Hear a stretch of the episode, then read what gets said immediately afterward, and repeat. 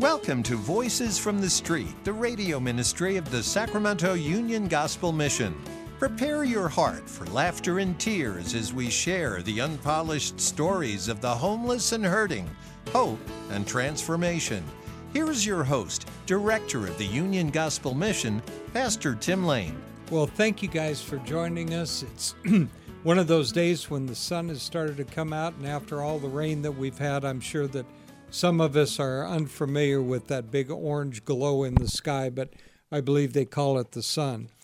But today, what this show is about, as always, is not about the sun that's up in the sky, but the S O N that needs to shine in every heart and does in every heart of everyone who follows Christ. And today I have a friend of mine on the show. He works for me at the Union Gospel Mission. Well, we actually all work for Christ. And uh, even though I may be uh, what is considered the head of the mission, Christ is the head of the mission. I'm only, just like behind the pulpit, I'm not the shepherd, I'm the under-shepherd to the only true shepherd. And so Micah, who is on my show with me today, has been working for us for, well, he's been there for about a year, but uh, he wasn't always working as an employee, but he is now, and I'm grateful for that. Uh, we're going to talk about a lot of things, and one of the things that uh, just on the way up here in the elevator and stuff, we were talking about a conference that he went to, and his father was at one of the breakout uh, sessions. And the reason that I'm bringing this up is because it's something we try to get across on this show all the time, that we will not compromise the gospel message. And his father put it very succinctly. Uh, you know, when he said, the clearer the message is, the more people will hate you for the message. And that's that's because as long as you can keep your, your message a feel-good, vague message, then you don't offend anybody. But when you start actually delving into the Word of God and you are trying to be exact and precise about the Word of God and not just dance around the head of a pin, but to call sin, sin, and to uh, not back up or back down. Uh, that's why we don't take any government money and wouldn't take money uh, from any organization that would require us to fail to bring up the gospel message. And so I think that the way that Pastor Jarvis uh, put it was succinct, and it was very clear. So at the mission, we always try to do exactly that, to be clear with our message. Our chaplaincy uh, is endeavoring every day to make sure that when we're discipling, when we're uh, chaplain, when the chaplains are working with these men, that they understand their sin nature and they understand what uh, what has gone wrong in their lives. And then to boot, twice a day they come in for teaching. And not just counseling, but teaching. And we try to be very precise about the Word of God, and we don't dance, as I said, around the head of a pin. And so I have today, uh, I, I have Micah Jarvis here, who works for uh, us in the development uh, office.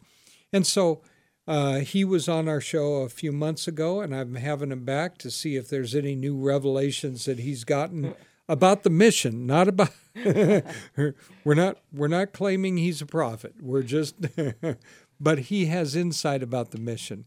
So uh, would you like to say hello to everybody? Yeah, thanks for having me again. It's great to be here. And I like what you were saying about uh, you know being clear on, on the gospel. Well, that was your dad, but yeah. I was just quoting yeah, him. Exactly, yeah. But uh, I actually got the opportunity a couple uh, days ago to uh, preach for the uh, evening chapel service that we have. Um, that was really, really um, encouraging even for me as I was studying. And I uh, I preached from Luke uh, fourteen, twenty-five to thirty-five, where Jesus addresses the crowds.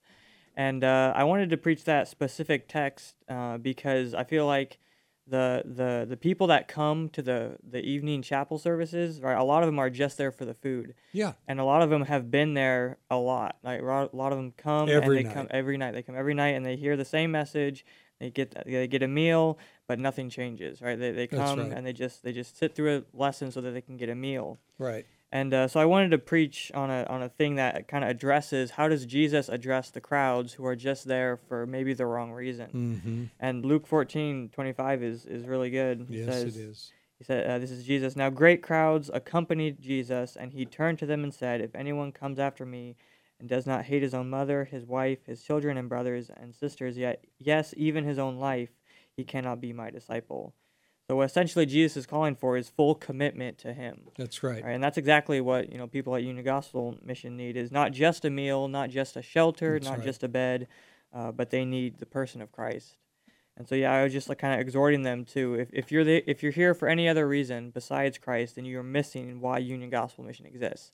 All right? We don't preach a message so we can feed you. We feed you so we can preach a message. That's correct. Right? The message is the priority. Yeah, I've had many people over the years that will say, well, uh, don't you feel bad about making them sit through a message uh, so that they can get a meal and a bed and all those kind of things? And I always tell them I don't feel bad about it at all. Mm-hmm, yeah.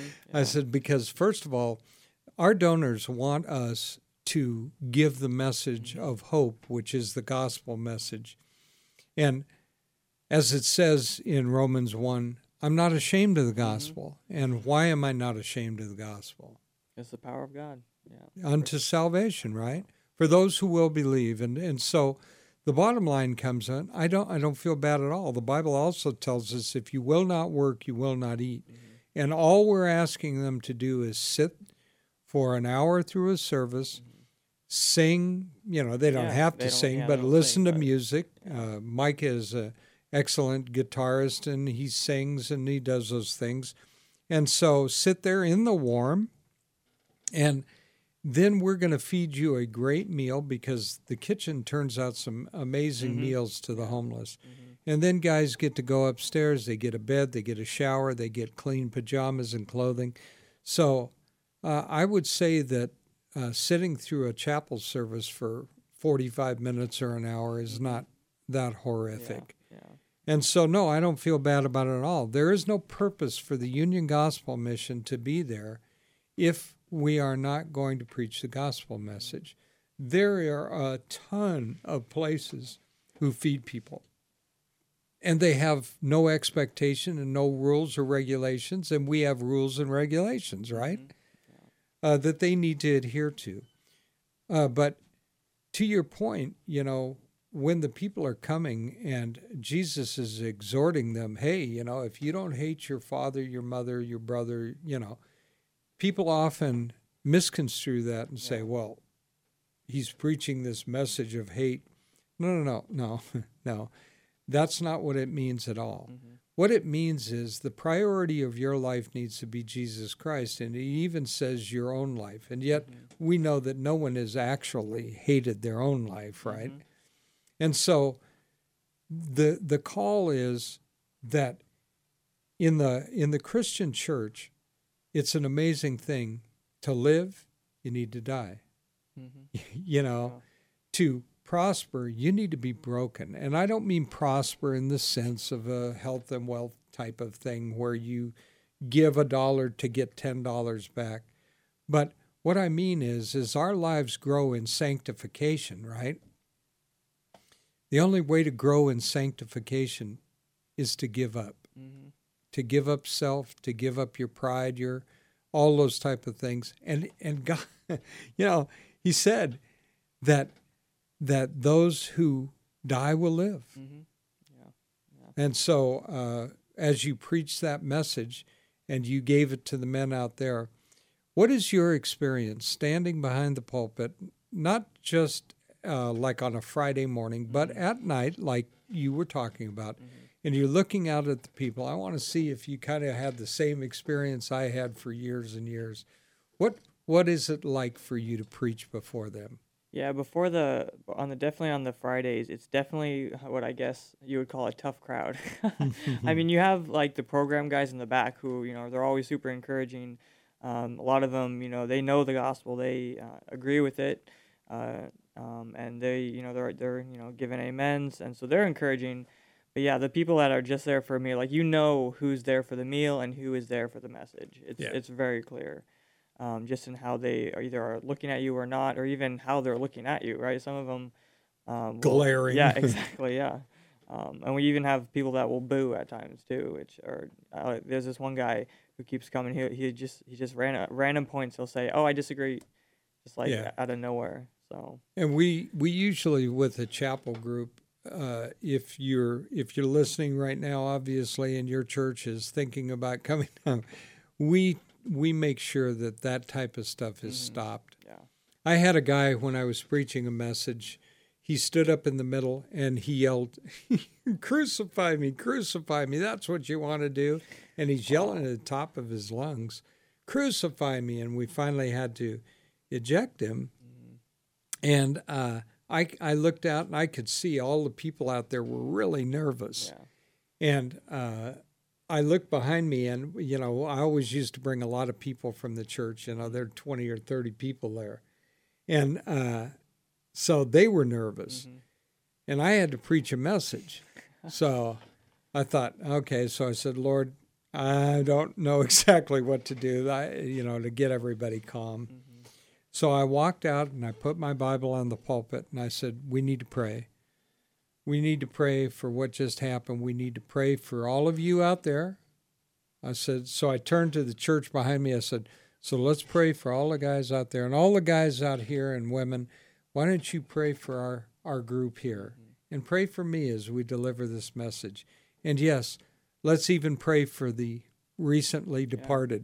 Yeah. Yeah. Everybody started to laugh. The yeah. tension was broken. Yeah. And it turned out to be a good evening. That's cool, yeah. And so cool. it's, it's uh, but it, it can also be nerve-wracking mm-hmm. when you're trying to get through a message mm-hmm. and you're interrupted, yeah. right? Yeah, yeah, but it's to be expected, right? You know, if it they, is. If they, if they yelled at Jesus while he preached, right? How much more? Well, at least they haven't started throwing stones yeah, exactly. at you. you or, know? or throwing off off a cliff, right? Right, right, exactly. They haven't done those type of things to us yet. Uh, it used to be said that Paul, when he went into a town, he liked to visit the jail first because he'd like to know where he was sleeping. Yeah, exactly. Right? Yeah, yeah. So, uh, so what? When you got there, you had expectations of the mission. What did they look like? Yeah, so um, I had never worked in an office before. I wasn't really sure if I would enjoy it, um, but I actually really did. Um, I had done, like, construction before. Um, I'd work at a coffee shop. Um, You're was, in the military. Yeah, military. You're a reservist, right? Yeah, so. so I was used to, like, being on my feet and, like, you know, doing go, stuff. Go, go, go. Exactly. Mm-hmm. Um, and so I was like, an office, well, we'll see what that's like. And so, but it, I actually really enjoy it. Um, even just uh, processing all the checks, which is my main job. Uh, it's it's actually fun for me, which is really cool. Um, it, it's very, like, makes the time go by quickly. Uh, so that's really cool. Um, also helping with, like, some of the wording for the social media. Whenever we do posts, I help with, uh, like, wording and getting uh, program guys' testimonies. A lot of, I do a lot of that. And so that's that's really fun. Um, just, like, hearing, that's that's really fun is hearing the, the testimonies of the program guys, of the ones who are about to graduate or have graduated, uh, just seeing how Christ has changed them. And again, kind of going back to what we were talking about uh, earlier today, uh, they, they see that they have been forgiven much, mm-hmm. and that that shows in how they live, and um, and it, they they have a love for Christ because they know that they've come from a very sinful background, but Christ is a very merciful and forgiving Savior. Amen. And so it's really cool to hear their testimonies and just to talk about it with them. You know, you're not you're not saved by your good works, mm-hmm. but you are saved unto good works. Mm-hmm. And uh, so I think that one of the things, now you've been also teaching there, you, you know, mm-hmm. for a little while, mm-hmm. and you've heard a lot of the questions, and you can get the sense that there's a lot of bad theology yeah. that yeah. we have to sometimes get through yeah. and get mm-hmm. out of them before yeah. we can give them mm-hmm. really what the good news yeah. is, right? Yeah. So but, how, do you do you find that to be...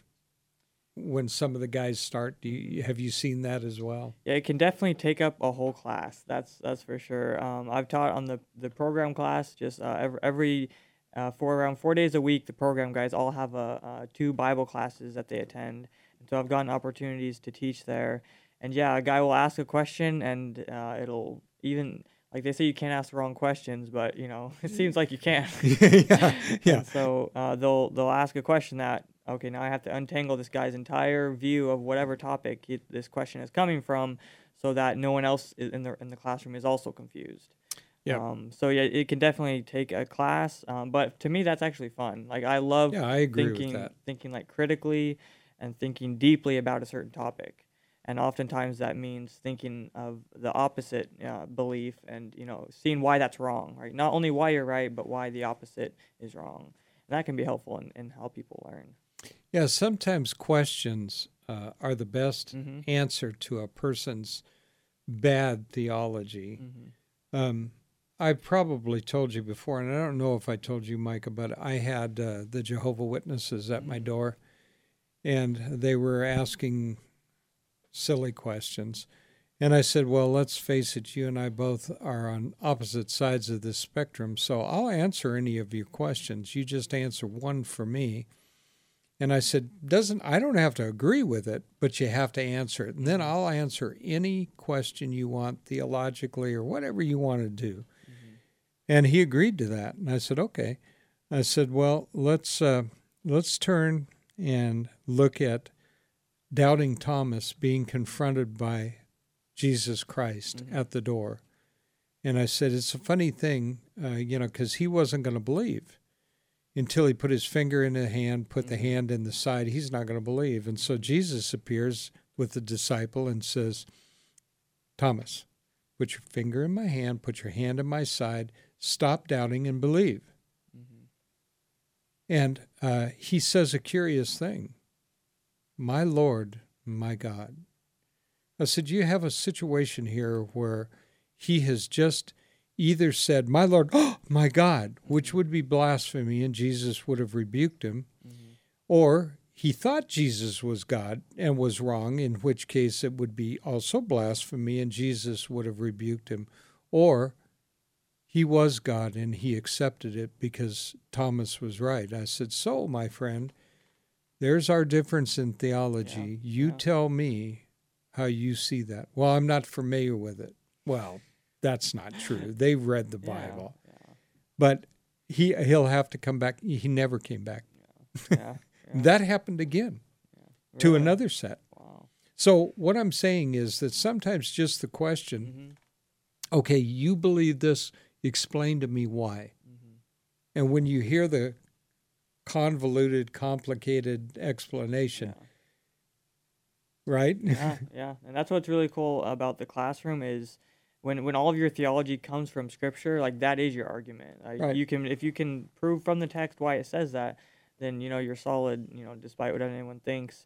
And so that's why, um, you know, whenever uh, my dad does this a lot, and I've kind of picked it up as I, as I be teaching, and he he'll he'll you know ask a question, and you'll you'll think of an answer, and you'll just spew it out, right? And that happens so much in the classroom where we you know we'll, we'll engage with the guys and ask them a question, and they'll just you know spew out the first thing that comes to their mind. When instead, what we're trying to get them is to look at the text and see, based on the text, what is your answer? Yeah. And and and so you know they'll spew like twenty answers, and you'll okay, no, no, that's not right. Did you look at the verse, right? And then they'll, oh, of course, just look at the verse, and there's the answer. Yeah, look at the one before, mm-hmm. look at the one after exactly. that verse. Yeah. And then uh, that will usually lead you out of your confusion yeah. Yeah. Uh, because the old saying, and you know, Mikey, you've heard it probably a thousand times, when you take a text out of uh, context, mm-hmm. you make a pretext yeah. out of it. We can make the Bible say anything you want it to say if I'm going to pick and choose verses. Yeah. And not give the real explanation or the backup for it. Mm-hmm. Uh, you know, Judas went out and hanged himself. Now go do likewise. Yeah, exactly. Yeah. Well, those are both in the Bible, but they're not together. Yeah. yeah. And so we don't want anybody to go out and hang themselves. Mm-hmm. Uh, so we want to make sure that we're concise and that we're as precise as possible. Mm-hmm. So most... Uh, Not most, all the chaplains and all the people that will be preaching will be looking, uh, when they're delivering a sermon, they're going to look at commentaries. They're also going to look at the Greek and the Hebrew and what that context is. Mm-hmm. You know, I mean, you can't you can't just say what Jesus said without the context yeah. behind it. Yeah. Yeah. Otherwise, people are confused, right? Mm-hmm. Yeah. So uh, what do you find is your... biggest challenge uh, first in the office doing what you do, and then in the other teaching things that you're doing, uh, what are your biggest challenges that you see? Yeah, so I think for, for definitely the teaching, probably the biggest uh, challenge is because the way I've kind of been thinking about how I want to teach is um, is I, I think about how, how did, well, first of all, how did Jesus teach, right? But also, it's really cool if you read the Gospels, you see Jesus um, said th- certain things to certain people with certain problems. He was very like precise with who and how he dealt with people. Like he dealt mm-hmm. differently with the Pharisees than he did his disciples, or That's right. or the or the sinners who came to him, or the woman at the well. Exactly, yeah. And so, so that what that tells me is Jesus Jesus was clear on people, and that that's what drove how he talked to them. And so Absolutely. That's what I want to do in the classroom and as I preach is preach to their specific needs.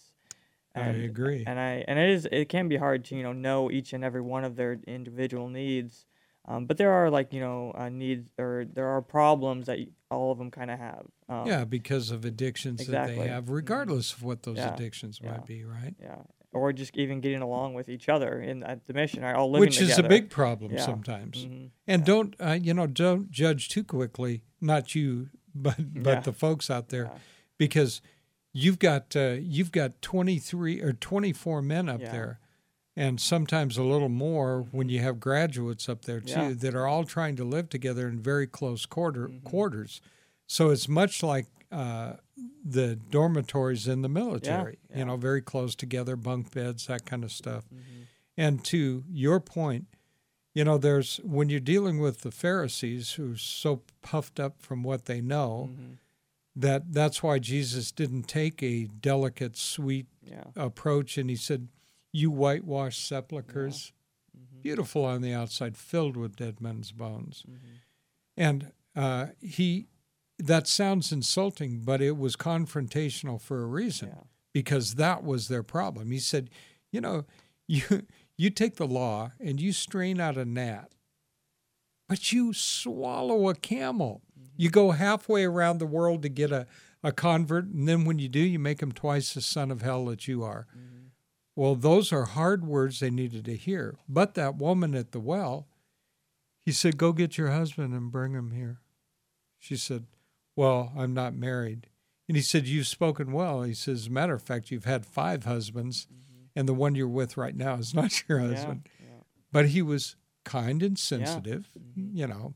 So we got two minutes left. Is I, I see you still looking at the Bible. Was there something you wanted to bring out there? Um, just uh, I'm just looking at Luke fourteen still, and I mean that Luke fourteen is a perfect example of how Jesus was uh, very specific with specific or with different people. Yeah. Um, he he gives a parable uh, to uh, people who were invited to the party. The context of That's G- correct. Jesus yeah. is at a dinner or a, a house, and they're all eating, and he sees people taking uh, places of honor.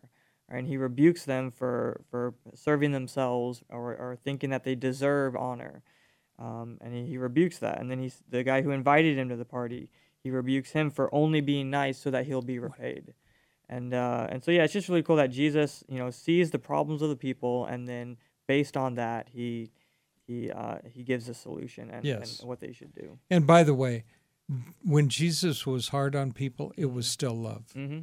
Sometimes you need to be you need to be hard to be kind, mm-hmm. uh, because they need to know what their problem is. And sometimes we're pretty stubborn people. Yeah, yeah. By the way, if uh, if Micah sounds young to you, he is. He's in his early twenties. He's a reservist and stuff. But what I wanted to say to you is that even though the men respect him, and so, as always, my dear friends, until we meet again, may God hold you in the palm of His hand.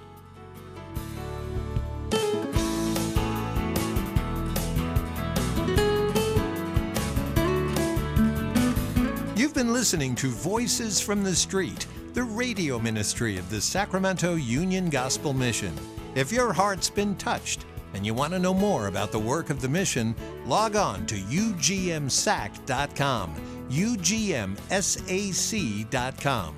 To donate clothing, food, time, or financial help, call nine one six, four four seven, three two six eight, nine one six, four four seven, three two six eight.